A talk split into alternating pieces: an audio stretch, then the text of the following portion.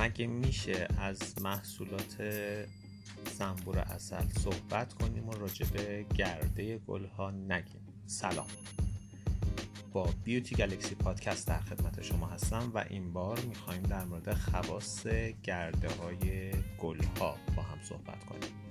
گرده گل ها پر از مواد معدنی سرشار از ویتامین هاست و خوردن روزانه یه قاشقش برای سلامت شما توصیه میشه.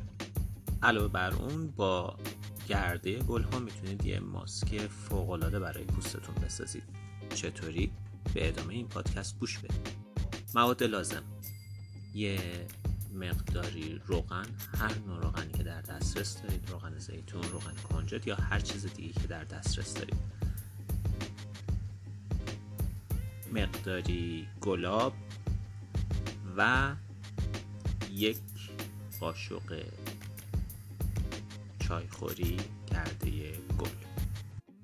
خب یه قاشق چایخوری گرده گل رو با مقدار روغن مخلوط می‌کنیم طوری که حالت خمیری به خودش بگیره.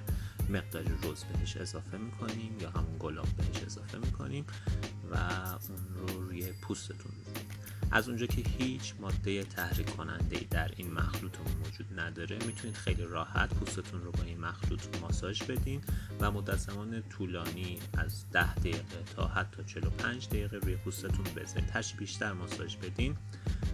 خون رسانی به پوستتون بیشتر تحریک میشه. از خواص موضعی این مخلوط بهتر می‌تونید استفاده کنید.